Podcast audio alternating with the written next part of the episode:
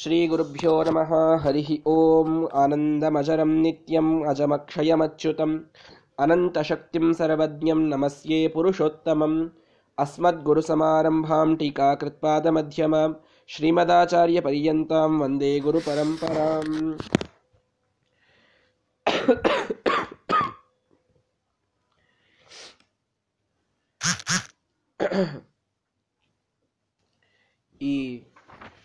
ಮುಂಡಕೋಪನಿಷತ್ತಿನಲ್ಲಿ ಏಹಿ ಏಹಿ ಇತಿ ತಮಾಹುತಯ ಸುವರ್ಚಸಃ ಅಂತ ಆರನೆಯ ಮಂತ್ರದಲ್ಲಿ ಯಾರು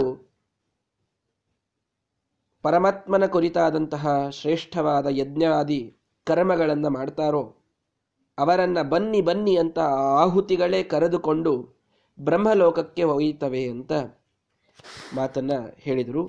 ಸೂರ್ಯನ ರಶ್ಮಿಗಳ ಮುಖಾಂತರ, ಅಂದ್ರೆ ಅಲ್ಲಿದ್ದ ದೇವತೆಗಳೆಲ್ಲ ಬರ್ರಿ, ನೀವೆಲ್ಲ ದೇವರ ಬಗ್ಗೆ ಆಹುತಿಯನ್ನು ಹಾಕಿದ್ದೀರಿ, ದೇವರನ್ನ ಕುರಿತು ಆಹುತಿಯನ್ನು ಹಾಕಿದ್ದೀರಿ, ದೇವರನ್ನ ಕುರಿತು ಭಾರಿ ಯಜ್ಞಗಳನ್ನು ಮಾಡಿದ್ದೀರಿ, ನೀವೆಲ್ಲ ಬನ್ನಿ ಅಂತ ಆ ಕರ್ಮಗಳನ್ನು ಮಾಡಿದಂತಹ ಯೋಗಿಗಳ, ಕರ್ಮಯೋಗಿಗಳನ್ನು ಬ್ರಹ್ಮಲೋಕಕ್ಕೆ ಕರೆದುಕೊಂಡು ಹೋಗ್ತವೆ ಅಂತ ಮಾತನ್ನು ಹೇಳಿದರು. ಅದಾದ ಮೇಲೆ ಪರಮಾತ್ಮನ ವಿಷಯಕ ಕರ್ಮಗಳನ್ನು ಮಾಡದೇ ಇದ್ದರೆ ಯಜ್ಞಗಳನ್ನು ಭಾರೀ ಮಾಡ್ತಾರೆ.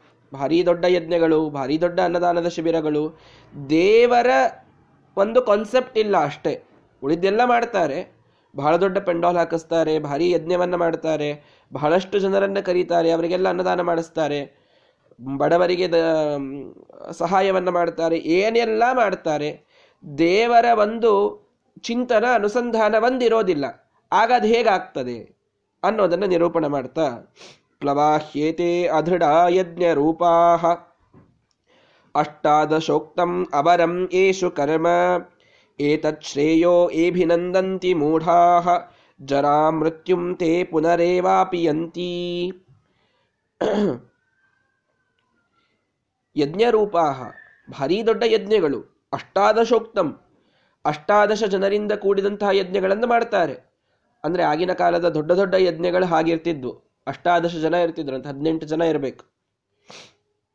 ನಾಲ್ಕು ಜನ ಋತ್ವಿಜರು ಇರಬೇಕು. ನಾಲ್ಕು ಜನ ಮುಖ್ಯವಾದ ಋತ್ವಿಜರು, ಆಹುತಿಗಳನ್ನು ಹಾಕುವಂತಹ ಋತ್ವಿಜರು. ಒಬ್ಬರೊಬ್ಬರಿಗೆ ಮೂರು ಜನ ಶಿಷ್ಯರು ಇರಲೇಬೇಕು ಅಂತ. ಒಬ್ಬರ ಅಂಡರ್, ಮೂರು ಜನ ಇರಬೇಕು. ಎಷ್ಟು ಜನ ಆದ್ರು. ಹನ್ನೆರಡು, ಅವ್ರ ನಾಲ್ಕು ಹಿಡಿದ್ರೆ ಹದಿನಾರು. ಒಬ್ಬ ಯಜಮಾನ ಮುಖ್ಯವಾಗಿ ಹಾಕುವಂಥವ, ಹದಿನೇಳು.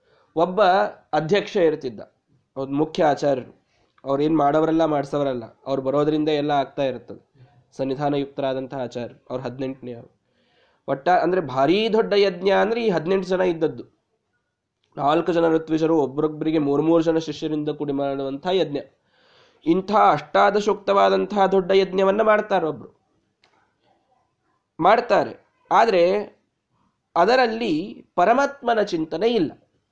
ಅವಾಗ ಅದು ಹೇಗ್ತದೆ ಹೇಗಾಗ್ತದೆ ಅಂದ್ರೆ ಏತೆ ಅದೃಢಾಹ ಒಂದು ಸಣ್ಣ ರಂಧ್ರ ಇದ್ದಂತಹ ಹಡಗಿನಲ್ಲಿ ಕೂತು ಸಮುದ್ರವನ್ನು ದಾಟಿದಂತಾಗ್ತದೆ.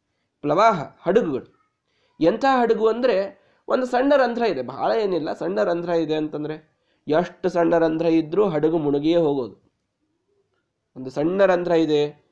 ಅದರಲ್ಲಿ ಏನು ಭಾಳ ನೀರು ಬರೋದಿಲ್ಲ ಅಂತ ಬಿಟ್ಟರೆ ಸ್ವಲ್ಪ ಹೊತ್ತು ಬರೋದಿಲ್ಲ ಅಷ್ಟೆ. ಮುಂದೆ ಬರ್ತದೆ, ಕೂಡ್ತದೆ, ಹಡಗು ಮುಳುಗಿ ಹೋಗ್ತದೆ. ಹೀಗಾಗಿ ಭಗವಂತನ ಚಿಂತನೆ ಇಲ್ಲ ಅನ್ನುವುದು ಎಷ್ಟೊಂದು ಸಣ್ಣ ರಂಧ್ರ ಅಂತ ನಮಗನಿಸಿದರೂ ಹಡಗು ಮುಳುಗಿಸೋದಕ್ಕೆ ಎಷ್ಟು ಬೇಕೋ ಅಷ್ಟು ಸಣ್ಣದಿದೆ ಅದು. ಅರ್ಥಾತ್ ಅಷ್ಟು ದೊಡ್ಡದೇ ಇದೆ. ಹಾಗಾಗಿ ಎಲ್ಲವನ್ನೂ ನಾವು ಮಾಡ್ತೇವೆ ಅದರಲ್ಲಿ ದೇವರ ಚಿಂತನೆ ಒಂದಿಲ್ಲ ಅಂತಂದರೆ ಅದು ಹೇಗಾಗ್ತದೆ ಅಂತಂದರೆ ಸಣ್ಣ ರಂಧ್ರದಿಂದ ಕೂಡಿದಂತಹ ಆ ಹಡಗಿನಂತೆ ಅದಾಗ್ತದೆ. ಏತತ್ ಶ್ರೇಯೋ ಏ ಅಭಿನಂದಂತಿ ಮೂಢಾಹ ಯಾ ಮೂಢರು ಇದೇ ದೊಡ್ಡದು ಅಂತ ಇದನ್ನೇ ಅಭಿನಂದಂತಿ, ಇದೇ ದೊಡ್ಡದು ನಮಗೆ ಹೀಗೆ ನಾವು ಮಾಡ್ತೇವೆ ಅಂತಂತ ಹೋಗ್ತಾರೋ, ಜರಾ ಮೃತ್ಯುಂತೆ ಪುನರೇ ವಾಪಿಯಂತಿ, ಮತ್ತೆ ಇಲ್ಲೇ ಹುಟ್ಟಿ ಸಾಯುವಂತಹ ಚಕ್ರದಲ್ಲೇ ಅವರನ್ನ ಪರಮಾತ್ಮ ಹಾಕ್ತಾನೆ. ಅವ್ರು ಮತ್ತೆ ಇಲ್ಲೇ ಬರೋರು. ಅಂದ್ರೆ ಇದು ಬಹಳ ಜನರಿಗೆ ಇವತ್ತು ನಾವು ಅರ್ಥ ಮಾಡಿಸ್ಬೇಕಾಗಿದೆ. ಬಹಳ ಜನ ಒಳ್ಳೆ ರೀತಿಯಲ್ಲಿ ಸಮಾಜ ಸೇವೆಯನ್ನು ಮಾಡೋರಿದ್ದಾರೆ ಬಹಳ ಬಡವರಿಗೆಲ್ಲ ಸಹಾಯ ಮಾಡ್ತಾರೆ, ಸಾಕಷ್ಟು ವಿದ್ಯಾರ್ಥಿಗಳಿಗೆ ಸಹಾಯ ಮಾಡ್ತಾರೆ, ಏನೇನೋ ಮೆಡಿಕಲ್ ಪರಿಹಾರಗಳನ್ನು ಹುಡುಕಿ ಕೊಡ್ತಾರೆ ಮತ್ತೆಂತೆಂತಹ ದೊಡ್ಡ ದೊಡ್ಡ ಕಾರ್ಯಗಳನ್ನು ಮಾಡ್ತಾರೆ, ಅನ್ನದಾಸೋಹಗಳನ್ನು ಮಾಡ್ತಾರೆ. ಎಷ್ಟೆಲ್ಲ ದೊಡ್ಡ ಕಾರ್ಯಕ್ರಮಗಳನ್ನು ಮಾಡಿದರೂ ಇದೆಲ್ಲ ಸುಮ್ಮನೆ ಜನರಿಗೆ ಸಹಾಯಕ್ಕೆ ಅಂತ ಮಾಡ್ತಾ ಇದ್ದೇವೆ. ಏನು ದೇವರ ಪ್ರೀತಿಗಾಗಿ ಅಂತೇನಿಲ್ಲ ಇದರಲ್ಲಿ. ದೇವರು ಅದೆಲ್ಲ ನಾವು ಭಾಳ ನಂಬೋದಿಲ್ಲ. ಸುಮ್ಮನೆ ಒಂದು ನಾಲ್ಕು ಜನರಿಗೆ ನಮ್ಮಿಂದ ಹೆಲ್ಪ್ ಆಗ್ತದೆ. ನಮ್ಮಿಂದ ಏನೋ ಒಂದು ಸಹಾಯ. ಈ ಒಂದು ಸಮಾಜ ಸೇವಾ ದೃಷ್ಟಿಯಿಂದ ನಾವು ಮಾಡ್ತಾ ಇದ್ದೇವೆ. ಅಂತ ಅನ್ನುವವರ ಸಂಖ್ಯೆ ಬಹಳ ಆಗಿದೆ. ಮಾಡ್ತಾರೆ ಪಾಪ. ದೊಡ್ಡ ದೊಡ್ಡ ಕಾರ್ಯಗಳನ್ನು ಮಾಡ್ತಾರೆ. ಭಾರಿ ದೊಡ್ಡ ದಾನಗಳನ್ನು ಮಾಡ್ತಾರೆ. ಇಲ್ಲ ಅಂತಲ್ಲ. ಆದರೆ ಅದು ಭಗವಂತನ ಪ್ರೀತಿಗಾಗಿ ಅಂತಲ್ಲ. ಸುಮ್ಮನೆ ಸಮಾಜ ಸೇವೆಗಾಗಿ ಮಾಡ್ತೀವಿ ಅಂತ. ಅದು ಅದು ಹೇಗಾಗ್ತದದು? ಆ ಪುಣ್ಯ ಬರ್ತದೆ. ಒಳ್ಳೆ ದೊಡ್ಡ ಪುಣ್ಯವೇ ಬರ್ತದೆ. ಇಲ್ಲ ಅಂತಲ್ಲ. ಆದರೆ ಆ ಪುಣ್ಯಕ್ಕೆ, ಆ ಪುಣ್ಯದ ಕೊಡಕ್ಕೆ ಒಂದು ಸಣ್ಣ ತೂತು, ಒಂದು ಸಣ್ಣ ರಂಧ್ರ ಆಗಿ ಬಂದುಬಿಡುತ್ತದೆ. ಆ ಪುಣ್ಯದ ಹಡಗಿಗೆ ಒಂದು ಸಣ್ಣ ರಂಧ್ರವಾಗಿ ನಮ್ಮ ಕಡೆಗೆ ಬಂದುಬಿಡುತ್ತದೆ. ಆಗ ಅದು ಬಂದದ್ದು ನಮ್ಮನ್ನು ಮುಳುಗಿಸಿಯೇ ಹೋಗ್ತದೆ. ಅದು ಅಂದರೆ ಪೂರ್ಣ ಗಟ್ಟಿಯಾಗಿ ನಮ್ಮನ್ನು ಈ ಇನ್ನೊಮ್ಮೆ ಈ ಲೋಕಕ್ಕೆ ಬರಲಾರದಂತಹ ಲೋಕಕ್ಕೆ ಕರೆದುಕೊಂಡು ಹೋಗ್ಲಿಕ್ಕೆ ಸಮರ್ಥವಾಗುವುದಿಲ್ಲ. ಮೋಕ್ಷಕ್ಕೆ ಕರೆದುಕೊಂಡು ಹೋಗ್ಲಿಕ್ಕೆ ಸಮರ್ಥವಾಗುವುದಿಲ್ಲ.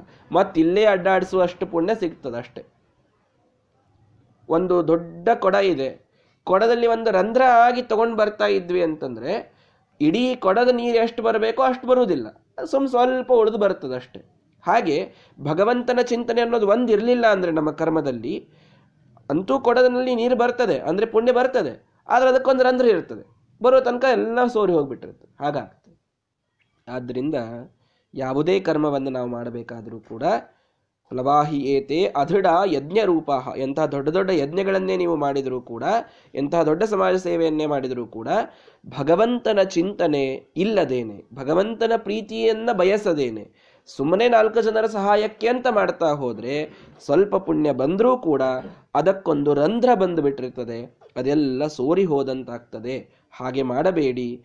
ಎಲ್ಲಾ ಯಜ್ಞರೂಪ ಕರ್ಮಗಳು ನಮಗೆ ಫಲವನ್ನ ಕೊಡಬೇಕು ಅಂತಾದ್ರೆ ಅದನ್ನ ದೇವರಿಗೆ ಸಮರ್ಪಣೆ ಮಾಡಿ ಮಾಡಿ. ನೀವು ಮಾಡ್ರಿ. ನೀವು ಸಮಾಜ ಸೇವೆಯನ್ನೇ ಮಾಡ್ರಿ.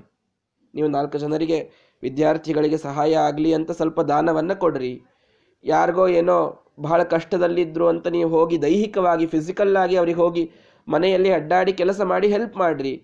ಏನೇ ಮಾಡಿದರೂ ಅದರಲ್ಲೊಂದು ಭಗವಂತನ ಚಿಂತನೆಯನ್ನ ಇಟ್ಟುಕೊಂಡು ಮಾಡಿಬಿಟ್ರಿ ಅಂದ್ರೆ, ಭಗವಂತ ಇವರಿಗೆ ನಾನು ಉಪಕಾರ ಮಾಡೋದರಿಂದ ಪ್ರೀತನಾಗ್ಲಿ. ನನ್ನ ಮೇಲೆ ಪರಮಾತ್ಮ ಅನುಗ್ರಹವನ್ನು ಮಾಡಲಿ. ಇವರಿಗೂ ಒಳ್ಳೆಯದಾಗೋದ್ರ ಜೊತೆಗೆ ನನಗೆ ಪುಣ್ಯ ಬರಲಿ. ಆ ಒಂದು ಪುಣ್ಯದ ಕಾನ್ಸೆಪ್ಟು ಆ ಒಂದು ಭಗವಂತನ ಚಿಂತನೆಯೊಂದಿಗೆ ಕೂಡಿದಂತಹ ಯಾವುದೇ ಸಮಾಜ ಸೇವೆ, ಯಾವುದೇ ಒಳ್ಳೆಯ ಕಾರ್ಯ ದೊಡ್ಡ ಫಲವನ್ನು ಕೊಡಲಿಕ್ಕೆ ಸಮರ್ಥವಾಗಿದೆ. ಇದನ್ನು ನಾವೆಲ್ಲರಿಗೂ ಇವತ್ತು ತಿಳಿಸ್ಬೇಕು. ಎಲ್ಲರಿಗೂ ತಿಳಿಸ್ಬೇಕು. ಯಾಕೆಂದ್ರೆ ಇವತ್ತೆಲ್ಲರೂ ತಮಗೆ ತೋಚಿದಂತಹ ಒಳ್ಳೆ ಒಳ್ಳೆ ಕೆಲಸಗಳನ್ನು ಮಾಡ್ತಾ ಇದ್ದಾರೆ. ಧರ್ಮ ಹೇಳಿದಂತೆ ಮಾಡಬೇಕು ಅಂತಲ್ಲ, ತಮಗೆ ತೋಚಿದ ಒಳ್ಳೆ ಕೆಲಸಗಳು. ಎಷ್ಟೋ ಜನ ಗೋವುಗಳನ್ನು ಸಾಕ್ತಾರೆ. ಅವರಿಗೇನು ಧರ್ಮದ ಬಗ್ಗೆ ಅಷ್ಟು ಪ್ರಜ್ಞೆನೂ ಇರೋದಿಲ್ಲ. ಆದರೂ ಭಾರಿ ಗೋವುಗಳ ರಕ್ಷಣೆಯನ್ನು ಮಾಡ್ತಾರೆ. ದೊಡ್ಡ ದೊಡ್ಡ ಗೋಶಾಲೆಗಳನ್ನು ಕಟ್ಟಿಸ್ತಾರೆ. ಅದನ್ನೇನೋ ಅದಕ್ಕೆ ಏನೇನು ತಂದು ಒದಗಿಸ್ಬೇಕು ಗೋವುಗಳಿಗೆ ಅದೆಲ್ಲವನ್ನು ಮಾಡ್ತಾರೆ. ಎಲ್ಲ ರೀತಿಯಿಂದ ಒಳ್ಳೆಯ ಕೆಲಸಗಳನ್ನು ಮಾಡ್ತಿರ್ತಾರೆ. ಅವರಿಗೆಲ್ಲ ಈ ಮಾತು ಹೋಗಿ ಇವತ್ತು ತಿಳಿಸ್ಬೇಕು. ಏನು ಅಂದರೆ, ನೀವು ಮಾಡುವಂಥದ್ದು ಬಹಳ ದೊಡ್ಡ ಕೆಲಸ. ಒಳಗೆ ಭಗವಂತನ ಚಿಂತನೆ ಒಂದಿರಲಿ. ಅದಿರಲಿಲ್ಲ ಅಂದರೆ ನೀವು ಮಾಡಿದ ಎಲ್ಲ ಪುಣ್ಯ ಸೋರಿ ಹೋದಂತಾಗ್ತದೆ. ನೀವು ಮಾಡಿದ್ದು ನಿಮಗೆ ಪೂರ್ಣವಾಗಿ ಉಪಯೋಗಕ್ಕೆ ಬರಲಾರ್ದಂತಾಗ್ತದೆ. ಹಾಗಾಗಬಾರ್ದು. ಎಷ್ಟೇ ಎಷ್ಟೇ ನೀರು ತುಂಬಲಿಕ್ಕೆ ಸಾಮರ್ಥ್ಯ ಇದ್ದಂತಹ ಕೊಡ ಇದ್ದರೂ ಅದಕ್ಕೆ ಒಂದೂ ರಂಧ್ರ ಇರಬಾರ್ದು. ಆಗಷ್ಟೇ ಅದು ಉಪಯೋಗಕ್ಕೆ ಬರೋದು. ಆದ್ದರಿಂದ ನೀವು ಎಷ್ಟೇ ದೊಡ್ಡ ಕೆಲಸ ಮಾಡ್ಲಿಕ್ಕತ್ತಿದ್ರು ಭಗವಂತನ ಚಿಂತನೆಯ ಅಭಾವವೆನ್ನುವ ರಂಧ್ರವನ್ನು ಇಟ್ಟುಕೊಂಡು ಆ ಕೆಲಸವನ್ನ ಮಾಡಬೇಡಿ. ಅದನ್ನು ಇಟ್ಕೊಂಡು ಮಾಡಿದ್ರಿ ಅಂದರೆ ನಿಮ್ಮ ಪುಣ್ಯ ತುಂಬಿ ಹೋಗ್ತದೆ, ನಿಮ್ಮ ಪುಣ್ಯದ ಕೊಡ ತುಂಬುತ್ತದೆ. ಅದಕ್ಕೆಲ್ಲರೂ ಪ್ರಯತ್ನ ಮಾಡ್ರಿ. ಆ ಹಡಗು ನಮ್ಮನ್ನು ಪೂರ್ಣವಾಗಿ ಈ ಭವಾಂಬುದಿಯನ್ನು ದಾಟಿಸ್ಲಿಕ್ಕೆ ಸಮರ್ಥವಾಗ್ತದೆ. ಯಾವ ರಂಧ್ರವೂ ಇಲ್ಲದಂತಹ ಹಡಗು ಹೇಗೆ ನಮಗೆ ನದಿಯಿಂದ, ಈ ತೀರದಿಂದ ಆ ತೀರಕ್ಕೆ ಒಯ್ತದೋ, ಹಾಗೆ ದೇವರ ಚಿಂತನೆಯಿಂದ ಕೂಡಿದಂತಹ ಕರ್ಮಗಳು ನಮಗೆ ಈ ತೀರದಿಂದ ಆ ಭಗವಂತನ ತೀರಕ್ಕೆ ಒಯ್ಯಲಿಕ್ಕೆ ಸಮರ್ಥವಾಗಿವೆ ಅನ್ನುವಂತಹ ಮಾತನ್ನು ನಮಗಿಲ್ಲಿ ಮುಂಡಕ ಉಪನಿಷತ್ತು ತಿಳಿಸಿಕೊಡ್ತಾ ಇದೆ.